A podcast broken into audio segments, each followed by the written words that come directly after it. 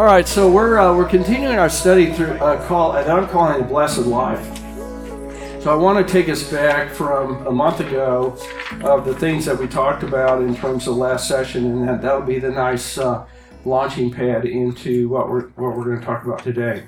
So again, reminders. Uh, first one is that blessedness is a state or condition by virtue of our relationship of faith in Jesus Christ. This is this is very radical thinking. Okay? Hmm. Not that anybody would ever think of anybody in this class as being radical, but that is a radical thought right there because most people think today or associate blessedness with material blessings or with prosperity in your life or happiness or, or everything in life going exactly the way you want it to that that would be the evidence of blessedness. But that's not the way that the scriptures present it the scriptures look at it as a state of or a condition of your life that comes by virtue of the fact that you are in a relationship with God through Jesus Christ. That's the difference. So when we think in terms of the, the, material blessings or relationship blessings or happy things that happen in our life, we certainly uh, we, we certainly welcome those. We're certainly glad that they're there. But you can't count on those things in life. There's a lot that happens in life that would be just uh, diametrically opposed to all that. Would be just the opposite of that. And so then the thought is, well, then do I go through this uh, state of life where I have a blessed life and then I don't have a blessed life or I have an unblessed life. I mean, what is that? So again, it's this idea that by virtue of faith in Jesus Christ and what he has done for us and the grace that he bestows on us as a gift, that's what gives us this sense of being blessed. So the purpose of being blessed is what? Is to be a blessing to other people. So it's not just this idea that, oh, Oh, we're so glad that you're blessed. Thank goodness you're being blessed. Oh, I'm being blessed. It's the blessing that is in that relationship that I have with Him is intended to be a blessing to others. And where we get that uh, sense of that is all the way back in the book of Genesis when uh, God went to Abraham and, and said, Here's what I'm going to do for you in Genesis 12. He says, I will make you into a great nation and I will bless you. I will make your name great, and what you will be what? A blessing. I will bless those who bless you, and curse those, and whoever curses you, I will curse, and all peoples on earth will be blessed through you. So one of the things that sort of occurs to me as I as I look at those verses is that he says, I will bless those who bless you. That suggests that there is a local blessing that we have the opportunity to be in our lives each and every day, a local blessing. But then he also says, all peoples on earth will be blessed through you. Now we know, because we know the rest of the story, obviously, that what the biggest blessing of all that came through uh, Abraham's lineage was the blessing of Jesus. We know that. But when we think in terms of our own lives and our own walk with Jesus, that there is not only a local blessing that we that we can offer, but there's also universal. That you never quite know. What is the? Uh, they came out with this a while back in terms of the internet, and they called it the degrees of what was that? The degrees. The what? What? What is that? Where? Yeah, yeah. What now? What does that mean? I need somebody who has tech information here. Yes. What does that mean? Degrees of So seven degrees, like seven people, like you start with someone and then they know someone, and then you're supposed to within seven people be able to get back to someone who knows Kevin. yes there you go. Or throughout the whole world. I mean in that in that kind of the way it works in terms of the internet now is that you could post something um, and then good or bad whatever it is and that how long does it take to be broadcast throughout the whole world so you think of that in terms of a universal blessing that you could be. So I heard something on the radio this morning as I was driving in, and they were talking about this idea of think before you speak, think before you act. Now you know what they've added? Think before you post. Which nobody does, right? Nobody does. We're way more mindful of each other when we're face to face with each other, aren't we? You know? But boy, oh man, you think about the stuff that people put on the internet, or before the internet, it was emails, you know, whatever it was. Think before you post. Wow, that would be a good thing to carry with you into the into the new year. So local blessing, think of it that way, but also think in terms of the opportunity to make some sort of blessing difference uh, universally. Number three, the condition of blessedness creates a mindset of abundance, which trust that what God gives is enough, even if you experience scarcity or deprivation. We're going to kind of hit that uh, hit that again today. So it's the idea that when you know you're in the state of blessedness, then the way that you look at everything you have or very little that you have, you look at it differently, right? Because what happens is is that you see that what God gives you is intended to be a blessing not just to you but to other people. But if God hasn't given it to you, then he is protecting you from something. Okay? That's why I haven't won the Powerball yet because I'm convinced that my personality would change. I would no longer be the humble person I am, and I would, I would start to become bigger than life. I, I would, you know, I, it would destroy me. So thank you, Lord, for, for, for that. He keeps me from going into 7-Eleven and buying a scratch-off ticket, so that's excellent on his part. But and we're teasing that a little bit, but but isn't that right? It it's a, it is a different mindset. One of the things that happens with with blessedness, and we'll hit this today is that when you're in that state of blessedness, your gaze is mostly upward to God. Because you're living your life in such a way that you're grateful for what God is doing, what He has already done, and you're not really thinking so much about a sideways gaze. We get ourselves in so much trouble spiritually when we give in to the temptation to engage in sideways gazing. And we'll talk about that, what that means in terms of the book of James today. The sideways gaze, uh, gaze means is that instead of looking up toward God and thanking Him for everything that He's done for us, instead what I'm doing is like this. Hmm, hmm, hmm, hmm. And when I'm doing this, what am, who am I looking at? What am I looking at? Everybody else. And if I'm looking at everybody else and spending most of my time looking at everybody else, I'm probably not going to be so grateful to God for what He's doing in my life. Instead, I'm going to be looking at everybody else thinking, boy, I sure am glad I'm not like that guy. Or, oh, how come he gets everything and I get nothing? Right? That's what happens with sideways gaze. And that's what happens when we fail to take into consideration the fact that our gaze really actually ought to be toward God. I need to be focused on what God is doing for me and how I can be a blessing to others. But if my focus is on everybody else, then it inevitably leads to either self righteous pride or some sort of envy where I'm thinking, boy, I'm getting ripped off because everybody else is getting their cake and eating it too, right? So that's what that's it. And then number four kind of fits with this one the condition of blessedness acts as a positive lens through which you interpret everything that happens in your life. And we're going to talk about that today. Everything that happens in your life. How do you look at it? How do you view it? What do you do with it? If it's wonderful and you're thinking, oh, this is the best thing ever, what do you do with it? Okay? If it's crummy and you think, oh, this is not what I've been praying for, what do you do with it? And that's what that's what will take us into the book of James today. So I thought what we would do for our studies in the uh, coming weeks is to focus in on one of my favorite letters. It's you know a famous named person, and uh, uh, it's one that that really has a lot to say about the blessed life. And I want us to work it. I know we've probably gone through this book other times in in in, in our studies but that to look at it through the lens of what is James teaching us about living that blessed life? What does that mean? What does that look like? What's the practical application of it?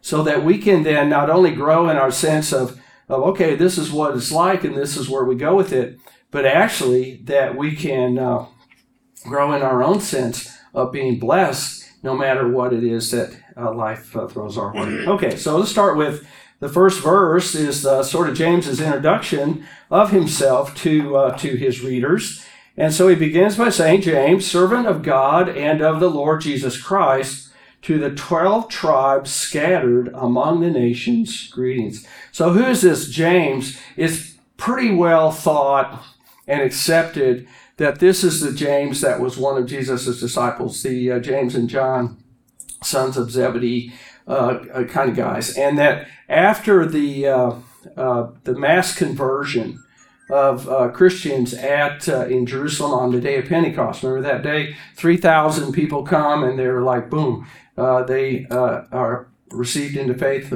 through baptism, and so you have an instant church.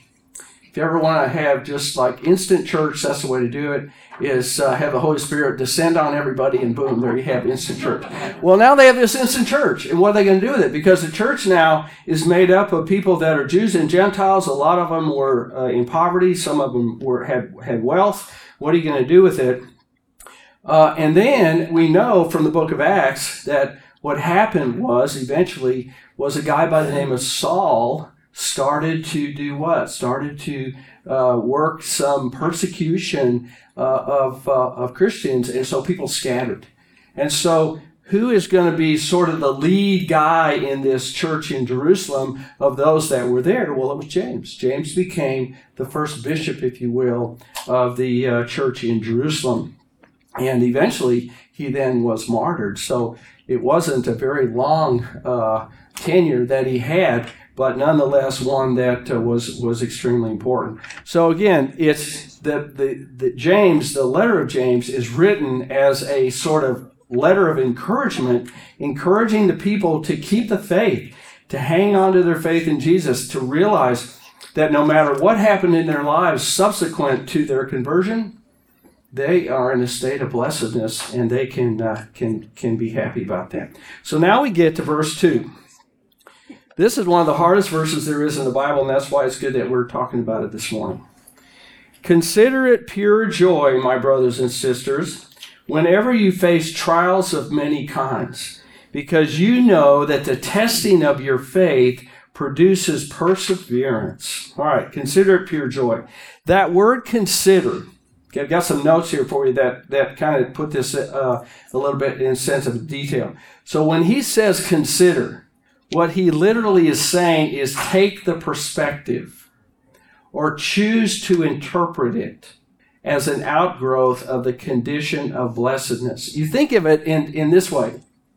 When the trials of life come upon you, come upon us, right? Do we welcome them or do we want, want to run away from them? What's your pleasure on that? How many of you like to be tried? How many of you like to be tested? How many of you like to be persecuted, criticized, you know, all those kinds of things, trials, right? No, none of us does. The, our instinct is to want to run from them, to avoid them, or if you can't, just simply self medicate them, right? I mean, isn't that kind of what ends up happening for a lot of people? Yeah, right. The trials of life are not, are not the easiest thing in the world to deal with. But he says, consider it pure joy. Now, what who in their right mind is going to consider it pure joy? And what would it take for a person to be able to do that? How is that possible? Hmm, that's great coffee today. That's the answer. Just good coffee that'll just cure everything. All right, let's talk about that. Joy, charis, is a gift which comes through faith as opposed to a quality that you and I can generate.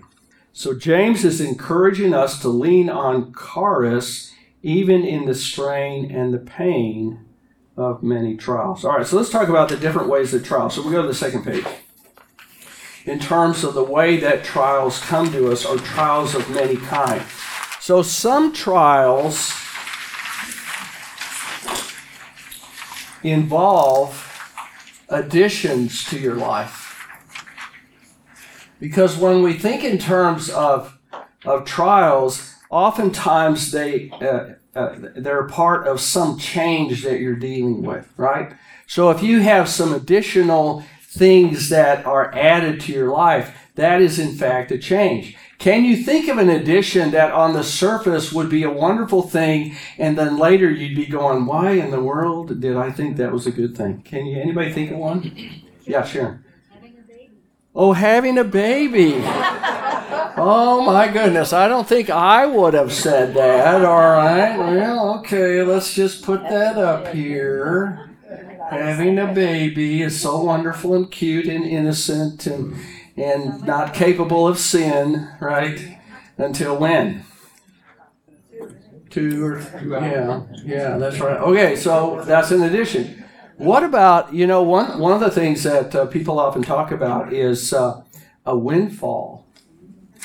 People that don't have enough will say, "Oh, if only I could win the lottery. If only I could be a millionaire, then everything would be wonderful." And yet, we read stories, don't we, and accounts of people whose lives were utterly destroyed by the fact that they uh, that they had this windfall. I've known churches that suffered were suffering financially. I mean, uh, they probably weren't, but they thought they were. And then somebody died and left a you know million bucks in the will or whatever it was, and and all of a sudden this church that was so unified in all of its uh, uh, focus and priorities and people getting along were now at each other's throats because it was like what are we, how, how are we going to spend that money? Well, we need a new roof. We need a new organ. The pastor needs a raise, which of course I would go for anytime. And, you know, it's all those kinds of things, right? And so it's like the, the, the addition of something is on the surface the most wonderful gift and blessing, but sometimes it turns out not to be that. All right. Now, most of the trials of many kind in terms of, of changes that we uh, most often uh, associate with difficulty is lo- our losses, right? Uh, obviously, death would be a good example. Uh, plans blowing up in your face. Um, the way things are turning out compared to the plan that you had. Okay, any of those kinds of things would also be uh, associated with losses. How about retirements? Nobody wants to talk about that today, do they? At some point, we're going to. Yeah. Richard. Depends on your perspective. It does. I mean, you could think of it as a loss, Yeah, it is. or you could think of it as an addition. You could. It can go both ways. Yeah. Yeah, all of a sudden it gets real quiet in here. Yeah. Armin. No, No, retirement is not, retirement is not. it's, uh, it is a loss. It is a loss. Yeah. You Yeah, gotta it is. face it, you gotta grip it. Yeah. Doesn't matter what your attitude is. Yeah. You've got something, you're in control, you people, you're important to people, and then boom, it's gone. Yeah. Yeah, one of the things that I've had people tell me who have already gone before me in retirement is the uh, loss of relevance. Does that make sense? Those of you that are retired maybe know a little bit about that. Is that you you you go from being relevant maybe in your own mind, but but nonetheless, you know, people say, well, I mean, but, people say, oh, you know, you being with us has been the best thing ever. Okay, um, that's relevance, right? And so then the hardest thing is to go from that to either being irrelevant or less relevant. That's the thing that I've talked to about people with. Um, if you have a plan of what you're going to do in retirement, which I do, um, and already have the mechanism in place to be able to do it, then there's the, the relevance will change. It will change from be- being primarily focused in my work here at Messiah, and it will go uh, larger in terms of church worker counseling. So, yeah. I, don't, I, I don't see it as a loss. I, I just think, you know, when I was working at the bank, I knew that there was an end coming up. Yeah, yeah. And I didn't know what God had in store for me. Uh huh. But He sent me to middle school. Yeah. It was fabulous. Yeah. And then as I approached I'm not going to middle school. I'm not 65th birthday, um, there is a certain amount of age difference that makes you a little bit less Yeah. In touch. But I just knew that the, God was going to give me something else today. so see, I do think that that that perspective is part of what this idea of blessedness is. Is that God God took me this far, God took us this far, and then what? He's just going to stop taking us at that point? No, he just he has a little different path uh, laid out and intended. But always with any change, whether it's an addition or it's a loss, um, we feel it. right? We grieve it. We we feel a little discombobulated, like, well, what are we going to do now? What am I going to do now? And uh, for a lot of pastors who retire, the hardest um, moment of retirement is Sunday morning, because for most of us who have been doing this for a lot of years, which I have over forty years, um, which is like, boy, who does that for any length of time like that? Is uh, is that your whole um, your whole week is geared towards Sunday because Sunday always rolls around. No matter what, you can have the the worst or the best week ever, and then you go, oh wait a minute, it's Saturday night, geez. And so Sunday always rolls around. Well, then when you retire, what are you gonna do on Sunday? Jeez. So anyway, um, I'll be floating. We may as well talk about this now, right? Should we just talk about it now? Who brought this up, right? Right. Um, I'm going to float. Um, keep, we're going to keep our membership here, right? At least for a week. And then, and then I'm just going to like show up. It'll be so amazing. I'll show up and I'll just, you know, be in the pew and fidgeting and not know what to do and feel kind of undressed, you know, the whole thing and uh, see what it's like to be just like a normal normal member here. So that'll be weird. And then we'll float. Um, I've got some churches in uh, the district that I have to go visit, um, partly because uh, when you work with church workers, it is a good thing to be able to go to their place of what they do and see how they really are, not how they tell you you are, and uh, and that kind of thing. So it'll be a, it'll be an interesting time. Yeah. Well, to your point, though, testing of your faith produces perseverance. Yeah. So, yes, it is a loss. I spent 27 years at the bank and they, they decided to lay me off. Yeah. They laid off the department. Uh huh. That wasn't my choice. Right. It wasn't my plan. I knew it was Right. because I was getting close to 70. But, you know, that's, that, you know, on the flip side, though, you're, you're talking about the positive side of negative things that this gives us perseverance and, and, and it, helps our growth. Yeah. Yeah. to that extent, you're, you're going through a transition. I am, Mm-hmm. and I'm having to deal with that. Yeah. And it's, it's new. I've never dealt with it in my life. Yeah. There is a discombobulation to it, isn't it? It's like all the rules are different now and they change and ooh, don't exactly know what to do. So, how many of you are in the process of retiring or already have? So, see, the, holy cow, I should be talking to you guys. In fact, you guys should be up here telling me what, uh, what to expect and what to look for. All right. So, some of the changes are additions that we experience in life, some of them are losses that we experience. All right, there's also those that are planned, planned changes, and then there are those that are the unexpected, right? And those are part also of the trials of life. It's like, how many of you handle being blindsided well? How many of you notice that I do not handle being blindsided well at all? I can cover it up and appear to be like I have it all together and I'm very calm. And people say, "Oh, you handle that so well. You're so calm." And I'm having an ulcer on the inside of my stomach, and that's that sort of thing, right? Some of us get trained to uh, handle it that way.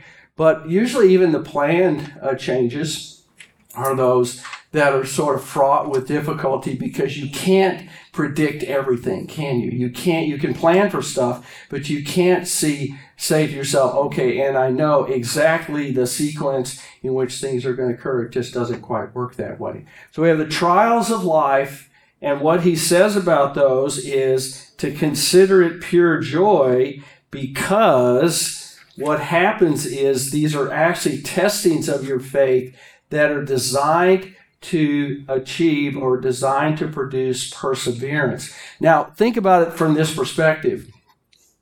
What in the world could could uh, uh, uh, allow you or would motivate you to look at all of these things that occur and come out and say, Boy, I am the most blessed person there ever was, that I have all these crummy things happen in my life, some of which I planned and I look forward to, and I can't wait to get up in the morning and do more of it, right?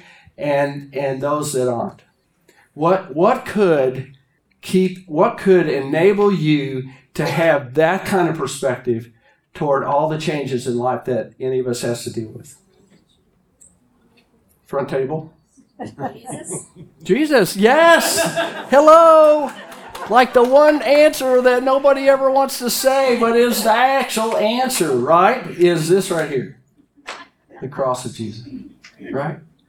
Yeah, somebody once said it this way that life has a way of boiling itself down into the narrows. And then there in the narrow stands Jesus. Isn't that great? That great? Let me say that again. Life has a way of boiling itself down into the narrows. With, with all the stuff that you have going on in your life, all the stuff that you think matters and is important and you can't live without, eventually it comes right down to you're standing there, and on the other side of that door is Jesus. And when you realize that's what's going on, then that's what comes out of perseverance. Now, perseverance, um, a lot of people think of resilience as another word for perseverance. But we're, we're talking here about perseverance of faith, all right? Not, not perseverance in terms of um, um, uh, that I can t- take a licking. What was that old take, take a licking and keeps on ticking? Holy cow, how did that come to my mind? That was like 1940s. What was that? Is that Timex? Timex was the one, yeah, the guy's hammering it, you know, and all that kind of stuff. What was the other one that, that I thought was so fascinating when I was a kid was the commercial for Bic pens. How many of you remember the Bic pen commercial? They would attach the pen, I know, Go to Nickelodeon, you'll find this over. Right? Um, they attach a pin to an ice skate. A guy's ice skate. He's skating around. You know, the point was that nothing could stop a Bic pen. And then what did they do with the Bic pen after the uh, after the ice skating? No, before they did that, they did something else. They put it in the fire. And I thought, oh, gosh, you can have ice and fire, and this pen will keep writing no matter what. That's like perseverance, isn't it? Um, why did they put it in the fire? Because the ink froze. but when I was a kid, I thought, oh man, I got to get a, I got to get those big pins. Those are the best pins ever. And what it really was is they they knew that if they didn't put it in the fire, it wouldn't work. So yeah, adult adult awareness destroys all childlike dreams, doesn't it? Isn't that exactly what happens? All right. But isn't that what perseverance is? Perseverance. Now, but he's talking about perseverance of faith. Because again, see, these, these people that were new converts to the faith, oh, they had this wonderful high of spirituality. Here they were in Jerusalem just to have Pentecost, and then they see the tongues of fire, and they hear all this kind of stuff in terms of, oh, they're speaking in my own tongue, and I can't believe it, and oh, I'm filled with the joy of Jesus. And then the next day happened. And isn't that how it is for us sometimes as Christians?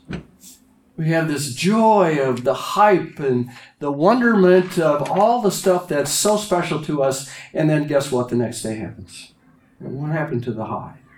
What happened to the parades? What happened to the tongues of fire?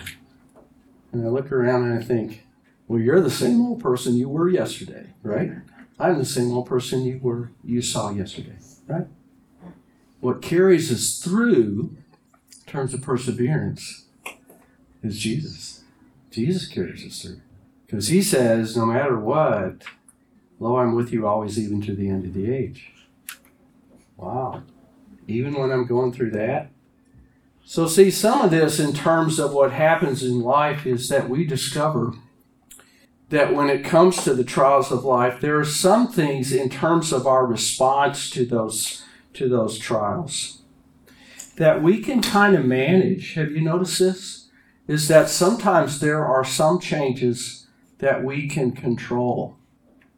Right? They are controllable in the sense that we can manage ourselves and not be crushed or devastated by them. Okay? There's others that you, you realize that you have no control or influence over, but you can adapt to them. Right? You say, well, that's what it is. I guess I'll just have to get used to it. Adapt to it. Okay?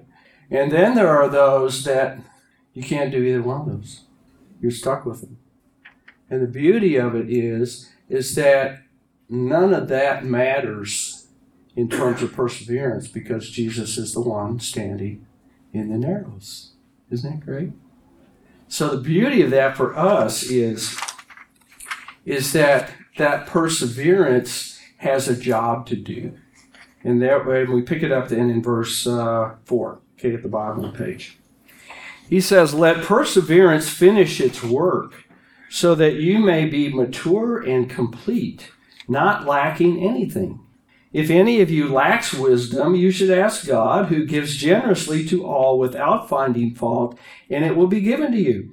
But when you ask, you must believe and not doubt. Because the one who doubts is like a wave of the sea, blown and tossed by the wind. That person should not expect to receive anything from the Lord, for such a person is double minded and unstable in all they do.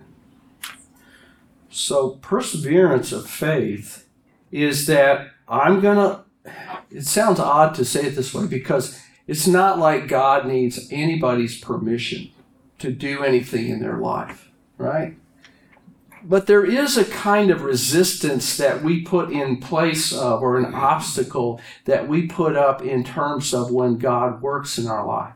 So, for example, if God allows a certain trial to happen in your life, and it is a testing of your faith, which testings are designed to draw us closer to God. Temptations are designed to draw us away from God, right? But both of those are included in the trials of life. So when God allows those things to happen, then what He's really ha- hoping or wanting to see happen is our growth and perseverance. That we keep coming back, that we refuse to say, I give in and to the devil, and that I'm then somehow not going to trust in God anymore. And so he says the idea is that we would become mature and complete. Now, again, I'm taking the viewpoint here that says that mature and, and complete in our thinking about that blessedness. That I'm going to continue to hang on to this promise that I am, that that I live in this state of blessedness and that there is nothing in life that can take that away. That's the kind of perseverance that I'm looking for. That's the kind of per- perseverance that I'm going to hang on to. So he says, if anybody asks wisdom or lacks wisdom, you should ask God. I love this, this phrase in here. God who gives generously to all without finding fault. How many of you have had a either a single person in your life or somebody who seems to, no matter how much you do for them and give to them, it's never enough? Anybody had that experience? Boy, you guys have perfect lives. okay. There, there are relationships that you and I might find ourselves in at different points in life where the person that you're with, no matter how much you do, it'll never be enough. Right? You can do and do and do and do and do and do and do. And then what happens, they'll look at you and say, Is that all? Right? That's a hard one to get past. Okay? And sometimes what happens when you're in the position of the giver or the doer, what can happen is, is that you just get tired of it. It's like you think, oh, again? How many times do I have to give to you? How many times do I have to do for you? Right? Okay, I know I'm the only one in this room that has that experience. I, I get that. But here's the beautiful thing about God. That's exactly what we're constantly doing with God all the time. We are always standing there in front of him with our hand out like this. Right? That's what we're doing. And what is what does it say here? Oh, let me say it again. God who gives generously to all without what? Finding fault. God is a giver. And because God is a giver and gives extravagantly to us, he does not get tired of it. In fact, it is an expression of faith to be a receiver of what God offers, as opposed to a taker in terms of what God offers. So it is an act of faith, it's an act of perseverance to actually go to God routinely and say to Him, Lord, I do not know what I am doing. I need the wisdom that you would offer. Let's look at 2 Corinthians 4. Yeah. Did you have a thought? Job.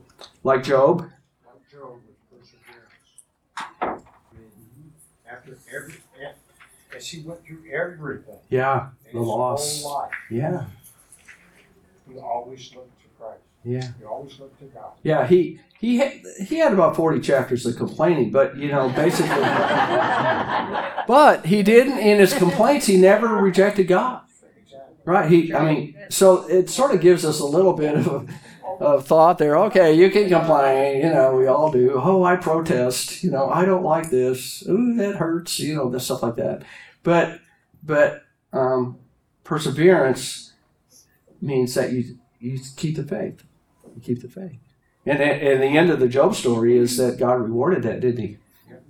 He said, "Yeah, I took everything away from you, but now I'm giving you back a hundredfold." So that's that's pretty cool too. All right, let's look at uh, 2 Corinthians four, uh, verse one, and then eight to eleven. If you want to talk about a sense here of what perseverance of faith is, okay, notice as I read it the the perspective that Paul takes toward the difficulties of life, the trials of life, right, that he's dealing with. He says, Therefore, since through God's mercy we have this ministry, we do not lose heart. We are hard pressed on every side, but not crushed, perplexed, but not in despair, persecuted, but not abandoned, struck down, but not destroyed. We always carry around in our body the death of Jesus, so that the life of Jesus may also be revealed in our body. For we who are alive are always being given over to death for Jesus' sake, so that his life may also be revealed in our mortal body. Okay? Again, note that, see that perspective. He's not welcoming the crummy things, right? He's not saying, oh, we're so glad we were hard pressed, and man, it was a blast being crushed, and, you know, looking forward to being persecuted. He doesn't say that, right? Does he? No. But he says, with the perspective that blessedness brings, I'm literally able to look at those bad things that happen in life, the trials that happen, even the testing. I'm able to look at them differently. And that difference is what carries us forward in terms of perseverance. Now, one little note here, see where it says in uh, verse 1, we do not lose heart. I looked that up one time because I thought, oh, that's a, that's a great phrase. But that's, a, that's kind of a, not the best translation of losing heart. It literally means giving in to the evil one. Oh. Now, I think the reason why they translate it, um, the idea of losing heart, is that the heart, uh, in terms of Hebrew and Greek thinking, in Greek thinking, the heart was, the, the seat of faith was in your mind. But in the Hebrew thinking, the seat of faith is in here. And the heart is described, the gut is described as the heart. It's like this part of you, okay? And so he's not, you're not losing it, but it's not losing it to what? It's giving in, right? Giving in to what? The temptations and the voices and the rationales of the evil one. So that's kind of an interesting little thing there. All right? So he says, when you're in this and you don't know what to do, because whatever is in this is so far outside of your normal life or you look back in your life and you think, okay, what can I draw on in terms of previous experiences that would prepare me for this, right? And you go, nothing. I don't, I can't read a book on this. I, I can't go talk to somebody about this. What, what do I do? What do I do? Then he says, okay, then ask God for wisdom, and God will give you that wisdom. Now, he might give it in ways unexpected.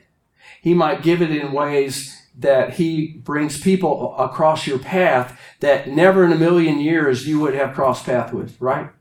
And all of a sudden, what that person has to offer you is like, mm, ding, there's the thing. That was what I needed, right? So God has different ways of, of bringing about that, that wisdom. But what he says is, is that when you ask, you have to believe and what? Not what? Doubt. Now, how many of you have ever experienced doubt? Oh, two people. Great. Nobody wants to raise their hand, right? Because we don't want to admit that. We want to say, I am the paragon of faith. I am the person that everyone looks to and says, oh boy, if that guy has faith, I can have faith too. Well, that's baloney. Because we all have doubts, right? So then what does he mean when he says, you shouldn't doubt? That doesn't show up as much in the English, but it really shows up in the Greek. It's a pervasive and persisting doubt that causes people to disbelieve. It would be sort of like, let's see, who in the Bible would have done that? Hmm. Satan in the garden, right? What's the very first thing he did when he went to Eve and she's standing there with the tree and it smells so good and looks so good to eat. You know, I bet you that fruit had sprinkles on it. Man, that would have been great. Yeah. What did what what's the very first thing that he did? What's the first thing he said? Did God really say? The doubt was there. Boy, he really hammered home the doubt there. And so that's what he's talking about here. He's not talking about this one shot deal where, you know, every once in a while we'll have these moments in life where we think, is he real? Did did he really is it, is it really going to work out? You know, we have those doubts. Of course we do. We're human.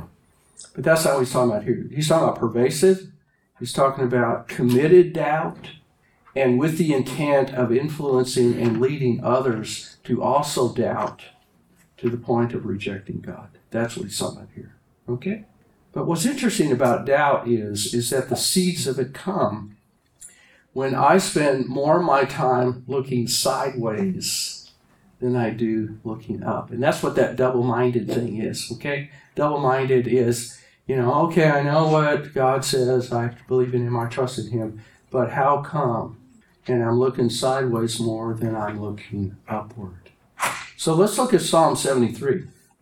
Because in Psalm 73, David, or whoever the psalmist is, I wasn't sure who it was, could have been David, um, probably is, um, is struggling with this whole thing of how do I keep my focus on God given the realities of my life with other people? Okay? Let's look at Psalm 73. He says, Surely God is good to Israel, to those who are pure in heart. But as for me, my feet had almost slipped. I had nearly lost my foothold. For I envied the arrogant when I saw the prosperity of the wicked. Who are the wicked? In Bible terms, the wicked are those that do not believe. Would be pagan. They don't have to be doing wicked things, but it's just people that uh, did not believe in. They, they would be pagan. What does he say about them? They have no struggles. Their bodies are healthy and strong. They are free from common human burdens. They are not plagued by human ills. Therefore, pride is their necklace, and they clothe themselves with violence. From their callous hearts comes iniquity. Their evil imaginations have no limits. They scoff and speak with malice. With arrogance, they threaten oppression. Their mouths lay claim to heaven, and their tongues take possession of the earth. Therefore, their people turn to them and drink up waters in abundance. They say, How would God know? Does the Most High know anything? This is what the wicked are like, always free of care. They go on amassing wealth. Let's stop there. This is what happens when you spend a lot of energy looking sideways, right? And notice, what does he say about the people that he's looking at sideways? Is any of it true? Is, point out to me what is true in terms of his conclusions about the people that he's looking at and comparing his life to. What? Where's the? Where's the not true? Let's not use that word. Let's use accuracy. Okay. What? What? What? What would be accurate? Clothe themselves in violence. Do what? Clothe themselves in violence. So every single person who is an unbeliever is a violent person. Violence takes many forms. Oh, nice comeback. All right. It does. It can be. It can be. Pushback can be some sort of, uh, you know, okay, I'll be your friend until it costs me something and then I'll yank the rug out from under you. So it could be. All right, that's a good point. Yeah, Gina? I think when it says their imagination. Their imaginations have no limits. So that would be accurate. Could be. Could believers have imaginations that have no limits? Yeah, but I think we get curb checked every once in a while. Did you hear what she said? Yeah. Every once in a while, we get curb checked from from God. Yeah, I was thinking, it was like hip checked, you know, or something like that. You know, bang bang into the walls, kind of thing. That could be. All right. Here's the point I'm trying to make: is when we spend most of our time looking sideways, we we exaggerate the the blessed so-called blessings that they would have, and we minimize the negative that they have. We're not looking at it realistically, but we're almost kind of making the case for the idea that how come they're getting all the gravy and I'm getting nothing? When the reality is they're not getting all the gravy and I'm not getting nothing. But that's the perspective that we take, isn't it? When we spend most of our time comparing ourselves to other people instead of looking to God when you look at when you look to God and and you're thinking, okay, my life is a life of blessedness. Hmm. Even if I don't have anything, even if you have everything, my life is still a life of blessedness because I'm in a relationship with God through Christ. And at the end of the day, everything that a person has, you're going to leave behind anyway. I've been working with some families that are in the process of moving from a 3,000 square foot house to 900 square foot assisted living apartment. You want to think you can't take it with you, hit you home then? I mean, that's not even at death, but major change in life. And then the bummer of all bummers, their kids don't want anything the stuff they have saved forever in their garage, stacked up in the boxes to the ceiling that are written on there that say, for our son, for his wife, for they will love it. I've, I've, I've hung on to these things forever just for you. And what do those ungrateful, unwashed children say? Yeah, I don't want any of that stuff. Sell it. Oh, brutal. That's brutal. Yeah. Yeah, I know. But, you know, again, see, that's kind of what our, isn't that what our thinking is? Isn't that where we go with it? All right. Well, so let's see what he concludes then. Again, on the basis of most of his eyeballs are going this way instead of going this way. He said, My feet are slipping. Here's what he concludes Surely in vain, verse 13, surely in vain, I have kept my heart pure and have washed my hands in innocence. What's his conclusion? Which is what, if, if I give my life over to either pride of, oh boy, I sure am glad I have it better than you, or you're getting everything and I'm getting nothing, right? That's sideways thinking. What do you conclude? You conclude, what's the point? What's the point of remaining pure? What's the, what's the point of hanging on to faith? What's the point? See, that we don't think about that, but that's what happens is that this leads me inevitably away from this. And I lose my sense of perseverance in terms of faith. He says, All day long I have been afflicted, and every morning brings new punishments. If I have spoken out like that, I would have betrayed your children. When I tried to understand all this, it troubled me deeply. Yeah, that's the understatement. Until what? Now he has a curb check, right? And here's how it happens. He says, Till I entered the sanctuary of God, and then I understood their final destiny. Surely you place them on slippery ground. You cast them down to ruin. How suddenly are they destroyed, completely swept away by terrors. They are like a dream when one awakes. When you arise, O Lord, you will despise them as fantasies. When my heart was grieved and my spirit embittered, I was senseless and arrogant, arrogant, ignorant, and I was a brute beast before you. Yet I am always with you. You hold me by my right hand. You guide me with your counsel, and afterward you take me into glory. Whom have I in heaven but you? And earth has nothing I desire beside you. My flesh and my heart may fail, but God is the strength of my heart and my portion forever. Those who are far from you will perish. You destroy all who are unfaithful to you. But as for me, it is what? Let's read that together. It is good to be near God. Isn't that sweet?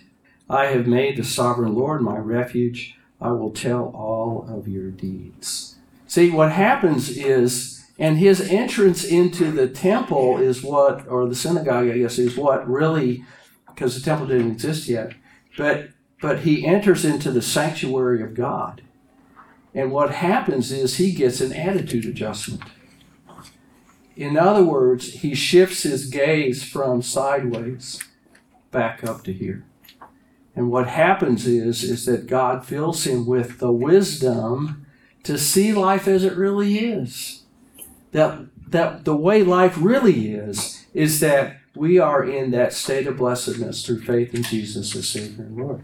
And no, no, no amount of all of this, it'll ding you up, no question. It'll kick you around. That, that, that, that's unarguable, right? But what won't change is how God feels about each of us through Jesus. And so that's the message for today, really, that we hang on to that and that we encourage that and we encourage that with each other. It's not just, oh, I'm sure glad I have that. But when we see each other struggling or see each other uh, feeling pressed down, uh, the kinds of things that Paul's talking about in Second Corinthians, when we see that and we, and we hear about it, we know about it, that we can encourage in that faith because that faith is really what that perseverance is about. Yeah, Carl. This whole section makes me think of, uh, uh, a number of years ago, I got, I was looking for a better way of investing. Mhm. And there was a, a radio program, Christian radio program, about financial issue. Mhm. That focused your investments on biblically responsible investments. Yeah. And you had to give up so a lot of, a lot of those things that, that were not scripturally based Mm-hmm. those that were woke, uh, good, you know, good examples like, you know, Target, or Budweiser, or those things that were not biblically, scripturally sound. And sometimes it was hard to do. Yeah. But then that grew into, what about the rest of my life? The people that I deal with, are they scripturally sound? Yeah. And in fo- focusing on scripturally based lifestyle, Mm-hmm. uh, it's really a wonderful thing to do. It's not Yeah. easy. It's not. I was tempted um, a while back to invest some money in um, uh, marijuana production. I was. I didn't. But there was a temptation there to say that, you know, this is like the hot new thing and, and you should get into it and the returns are wonderful. And I was thinking, but I, I thought, yeah, th- there's a lot of other returns that come back off of that return that have nothing to do with profit. So it's just it's it it's it can be a mindless thing, can't it? Is that we we see the dollar signs and we think, oh yeah, yeah, that would be great, good. God would really bless that. Oh yeah. Well, maybe not, right? And thank goodness I never did like Bud Light, so that's you know. I always was a Miller guy, so you know, no skin off my nose. All right, well, uh, we're going to pick it up next week with uh, the next part of James. And as you can see, you know, James is a relatively short book, but we are working through two verses each week, so uh, that should take us take us a long way. So let's close with prayer. Heavenly Father, thank you for our time together. Thank you for the way that your word speaks to us right where we are. That uh, we all have trials in life. We all have tests. We all have things in life that some of which we can see it coming from a long ways away. And we think, oh boy, here comes the train wreck. And then there's other things that just, just jump right, jump right out of their box like a jack in the box. We didn't see it coming. And we're thinking, oh my gosh, I don't know what to do. That does not change a bit in terms of the condition that we have with you, this blessedness. So help us, Lord, in those moments of great change, in those moments of, uh, of the trials of life, to turn back to you and realize that life has a way of boiling down to just the narrows. And there in the narrows stands you. Help us hold on to that. Help us, Lord, to grow in perseverance, to stay strong, to be that blessing of strength for each other in the days to come. And we pray those things in Jesus' name.